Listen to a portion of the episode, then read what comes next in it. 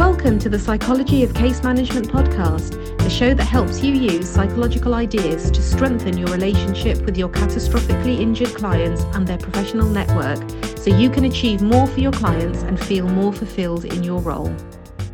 Hello, and welcome to today's episode with me, Doctor Shabnam Berry-Khan. I want to talk today about the tricky matter of self-disclosure. As you probably all know, I grew up professionally in clinical psychology, believing the Yalom quote, "I remain convinced that a therapist's judicious self-disclosure facilitates the course of therapy." And I use self-disclosure often in my practice as a clinical psychologist and a case manager.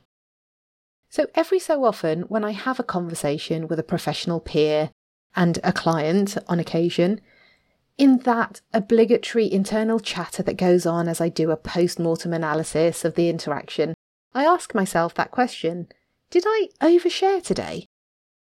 Now, I have to stress that this has not always been a consciously asked question to myself, but it came from reflections of a time in my life where I found myself fairly preoccupied with work.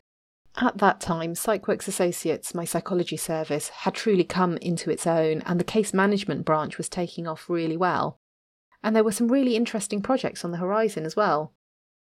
During this time, I was working long hours, but my husband and I maintained our day each with our gorgeous preschool daughter each week, so she could be with us more than she would have been at nursery across any given week.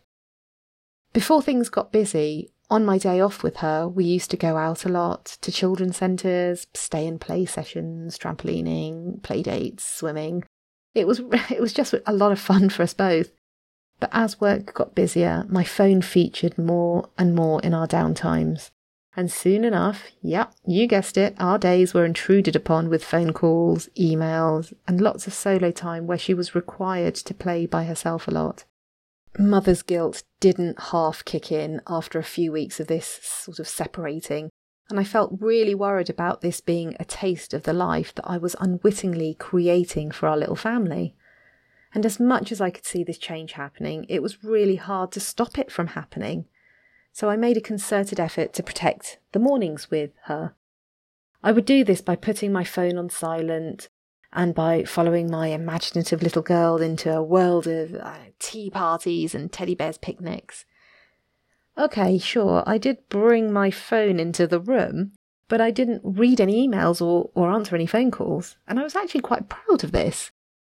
I seem to have developed a sort of temporary O C D of simply glancing across at my phone to see if the backlight had lit up and if I was receiving messages.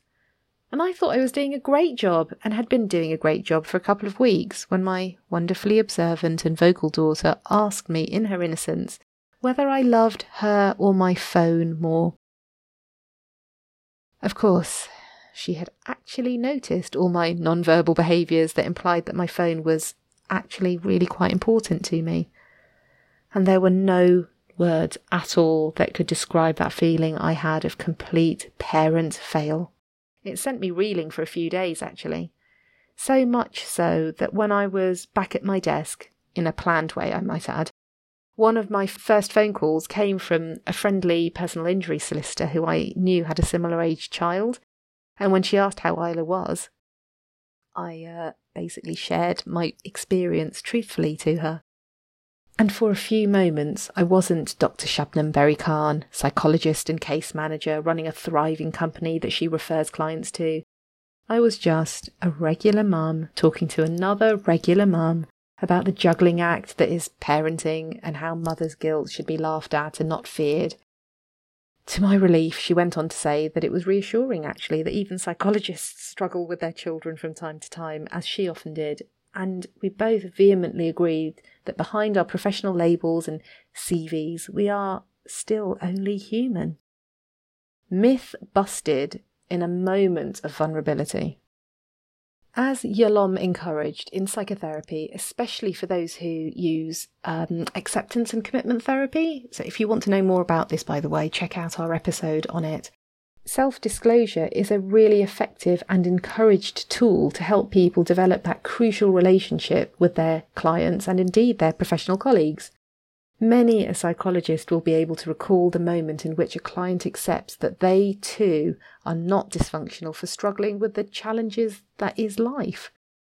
Offering real-life personal examples of our own moments of challenge can be hugely normalising for those seeking help, and it can have the added benefit of encouraging self-compassion and self-acceptance.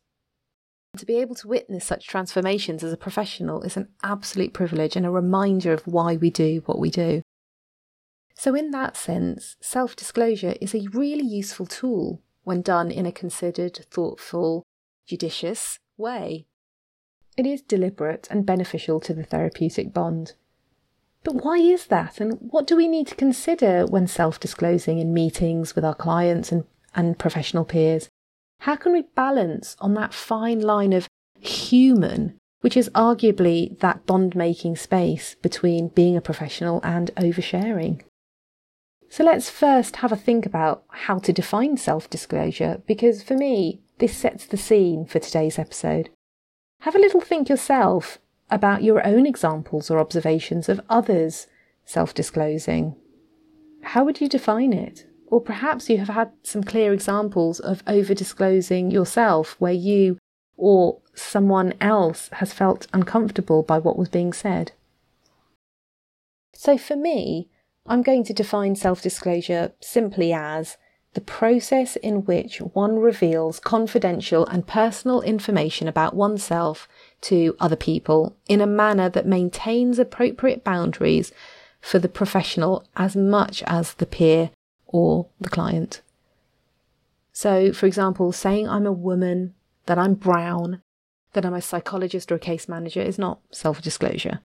However, perhaps sharing my religion, um, perhaps any political party or idea that I subscribe to, or where I live is, in fact, self-disclosure.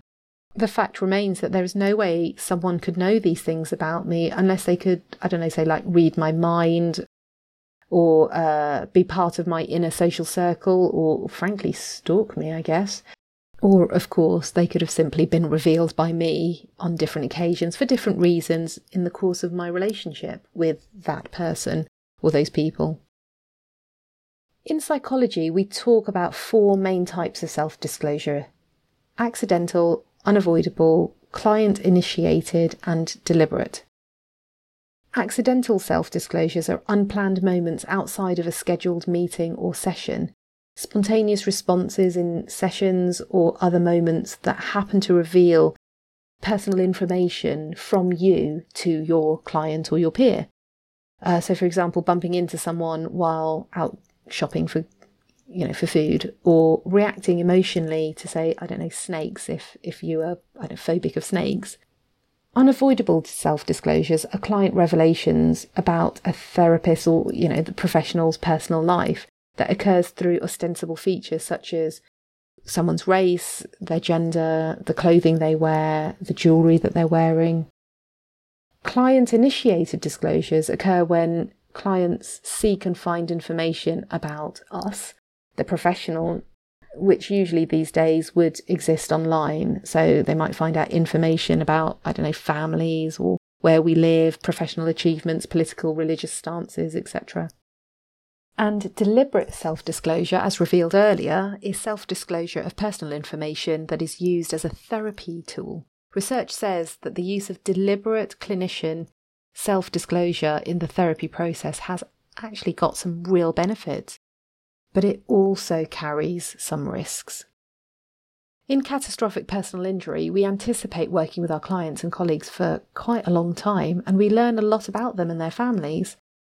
In fact, one could argue that they actually, over time, learn a lot about us in return. For example, they might know when and where we have holidayed, who our family members are, what condition our health is in, whether we have moved house or having building works, that kind of thing. Fairly intimate stuff in some ways, yet this information has, I guess, just accumulated over time. But the accumulation of this information is because we have, I guess, deliberately self-disclosed, because we know it helps build a rapport with other people, with our clients specifically, which is essential to the working relationship. We often choose to disclose details about ourselves and our lives to aid the development of trust that is necessary for the work we do to be effective. For clients specifically, we also know that anyone would feel uneasy telling a stranger about their thoughts, their feelings and experiences.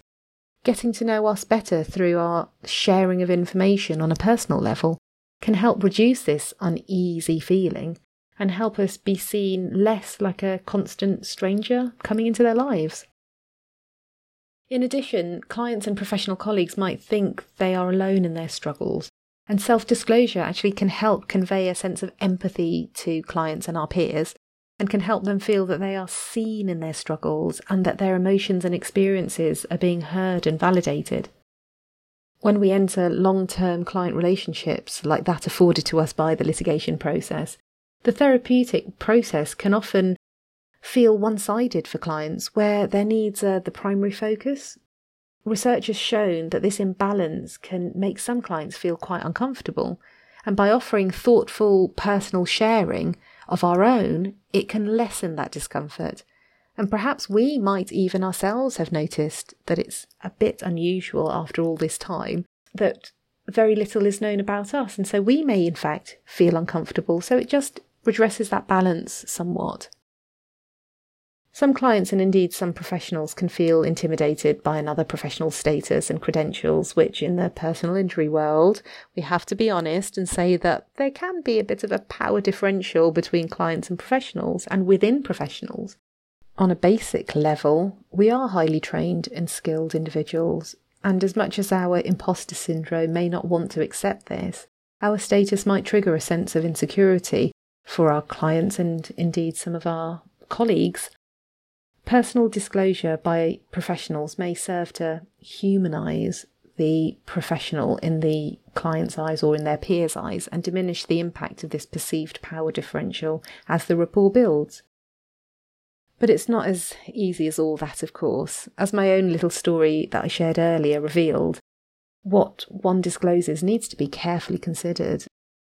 I mean, can you imagine how differently it could have gone if I shared my phone story to a client or a peer who maybe yearned for a child themselves, or if they were perhaps struggling to get enough work? I like to think I would have been more sensitive to my audience, but you don't know what you don't know. So we need to acknowledge the pitfalls and risks associated with self-disclosure that make it feel somewhat unsafe at times. One of the biggest risks is a shift away from the client's needs and goals. The sharing of too much information by a professional about his or her own personal struggles may be perceived by the client as a sign that the professionals are not able to responsibly manage their own needs. So there's a question, for whom am I saying this? For whom am I disclosing this information? Them or me?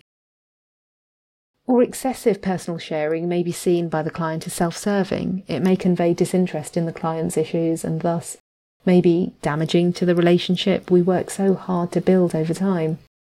Equally, it might ignite a sort of curiosity from the client that encourages questions that you simply do not want to answer, therefore making a, a rupture in the relationship more likely.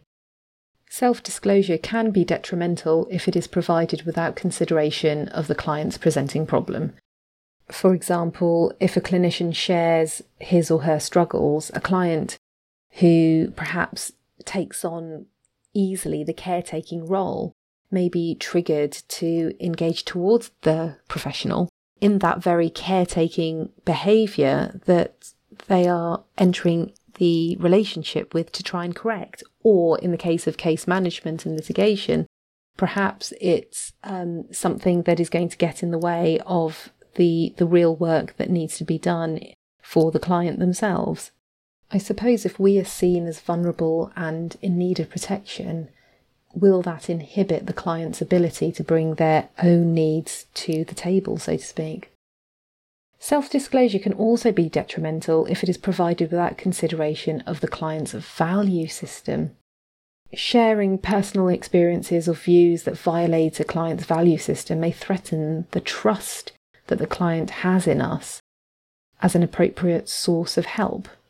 We also run the risk of alienating clients by sharing stories that emphasise our difference or perhaps our privilege. Too much professional self-disclosure can blur the boundaries in the working relationship too. The client can come to view us more as a friend than a professional helper, and that's actually the case between professionals as well.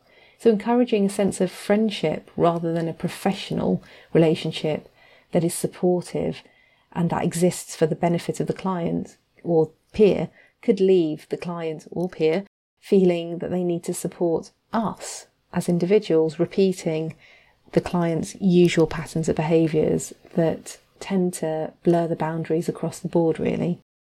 And like I say, that's also the same for our professional colleagues too. So how can we navigate safely through this minefield of building relationships versus oversharing, versus appearing human, versus balancing power and maintaining boundaries? Tricky, right? Well, I'm not professing to getting it right all the time. Absolutely not. But I am aware that it is a particularly hard juggling act when we are working with such injured clients and their families for such a long time, all the while trying to be congruent in our professional lives while living our personal lives with our families and friends in whichever way we choose to. So here is my checklist to ensure helpful self-disclosure occurs with our personal injury clients. So the first thing is, be clear about the benefits and to whom the benefits are for. Ask yourself in advance of using self-disclosure just how the self-disclosure will help the client. Unless a clear benefit to the client can be identified, self-disclosure should really not be used. Someone once suggested considering a story as a scab or a scar. Um, and I think I find this really helpful. So if it's a scab, it might inadvertently reveal your vulnerabilities, changing the emphasis of need to yourself, which is not what we're trying to achieve. A scar, on the other hand, is a sufficiently healed example of a true life experience that is less likely to be reliant on current emotions, um, and therefore less likely to reveal vulnerabilities. It's a really good way to conceptualise it, in my opinion. Go for the scars, not the scabs. The second suggestion on the checklist is be clear about the risks and whether they are worth taking. Consider the potential detriment that self-disclosure might have on the client. The use of self-disclosure should be reconsidered if any potential risk to the client can be identified, possibly even in the face of potential benefits.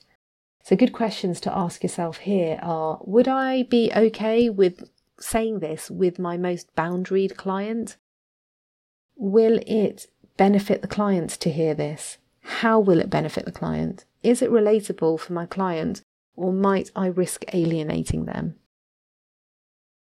So my third point is be brief and minimal. In self-disclosing, say what you need to say in the most concise manner possible. And I know that's coming, that's rich coming from me because conciseness and brevity is not my strength. But the point I'm trying to make is limit the detail of your disclosure. So what is most likely to benefit the client is, is there, and everything else is unnecessary packaging, really. Self-disclosure is less likely to cause upset when it is thoughtfully planned in advance of any meeting in which it might be used. I don't know about you, but sharing sort of off-the-cuff stories isn't that easy, and sometimes if I'm so driven to say it, say something, it might actually reveal more of a sign of the story benefiting myself rather than, uh, rather than my client. So some good questions here might be, what is the minimum detail I can include to make my point? And have I thought through this story? And if not, can I not just use it when I have thought it through a bit more? Also, why is it that I want to share an unplanned story about myself? What's the driver there? What's the motivation? A lot of these things might be unconscious and quite difficult to get a sense of, but I suppose if you're able to take a stand back, a slight distance from from the the, the desire, it could incre- be incredibly helpful and minimise the risk, really, of a, I guess, a poorly judged story. My fourth point is subjective versus expert opinion. Making it clear that you are giving your opinion based on your personal subjective experiences only. Otherwise, it can be easy for clients or perhaps even our peers to assume that you are conveying an academic or professional opinion um, or an expertise that actually possibly is basically misleading. A good model to use here is um, thinking about I statements to convey a story that is about your own views. And my fifth and final point is consider your client's values. Making self-disclosures that are not aligned with your client's values can be potentially harmful. So try to refrain from using self-disclosure until you have had time to acquire an accurate sense of your client's value system. So again, good questions to ask yourself here are, how well do I know my client, or indeed the same thing for my professional peer? Um, have I been judicious enough of their experience and values to reveal this personal story? And how would I feel if it kind of went a bit wrong? And what would happen to the relationship if I misjudged this? How detrimental will it be, basically? So those are my five tips or sort of checklist points. You know, I kind of want to sort of end this episode by saying that it can be really difficult to predict exactly how a client will respond to each and every disclosure that you might make. But careful monitoring and frequent checking in are really important to gauge how the client is feeling and thinking about all the different aspects of the relationship that you are trying to build. Given that each client is different and each peer is different, as is all of us individually, a rigid view is less likely to be helpful when it comes to the practice of self-disclosure. Instead, each choice, perhaps, to use self-disclosure should be made according to careful consideration of its, I guess, its potential benefits and pitfalls to each individual client or professional colleague. And I suppose we have to remember there's no rush to use self-disclosure, and it's better to use safe disclosure a bit later down the line than unsafe self-disclosure earlier on in the relationship in our desperation to build a good rapport with our clients. It's just not worth the speed and the, um, and I guess the inaccuracy of getting it wrong. After all, we have to protect the relationships we have built or are building with our clients and our professional peers, including protecting it from ourselves sometimes, perhaps. Gandhi once said, "The best way to find yourself is to lose yourself in the service of others." Perhaps safe self-disclosure is then a good opportunity to be reflective about and with our clients and our professional peers, and I suppose ultimately with ourselves. So I think that brings us to the end of today's episode. Thank you so much for listening. And if anyone is actually interested in reading more about how I dealt with the work overwhelm, having been told by my daughter that I might actually love my phone more than her, ouch, still incredibly painful, but I did write a blog about it, and it's on the PsychWorks Associates website, www.psychworks.org.uk forward slash blogs. And if you do fancy having a little read, by all means do. All right, well, thank you again for listening, and I will see you next time. Take care for now. Bye. Before you go, if you enjoyed the episode today, I'd really appreciate it if you could rate it on whatever platform you're listening on and share and like on your social media profiles. Word of mouth is the best way for us to grow and to be a continuous resource for all. And if there's any topic you wish for us to cover, please drop us a line on our website. Thank you so much for all your support.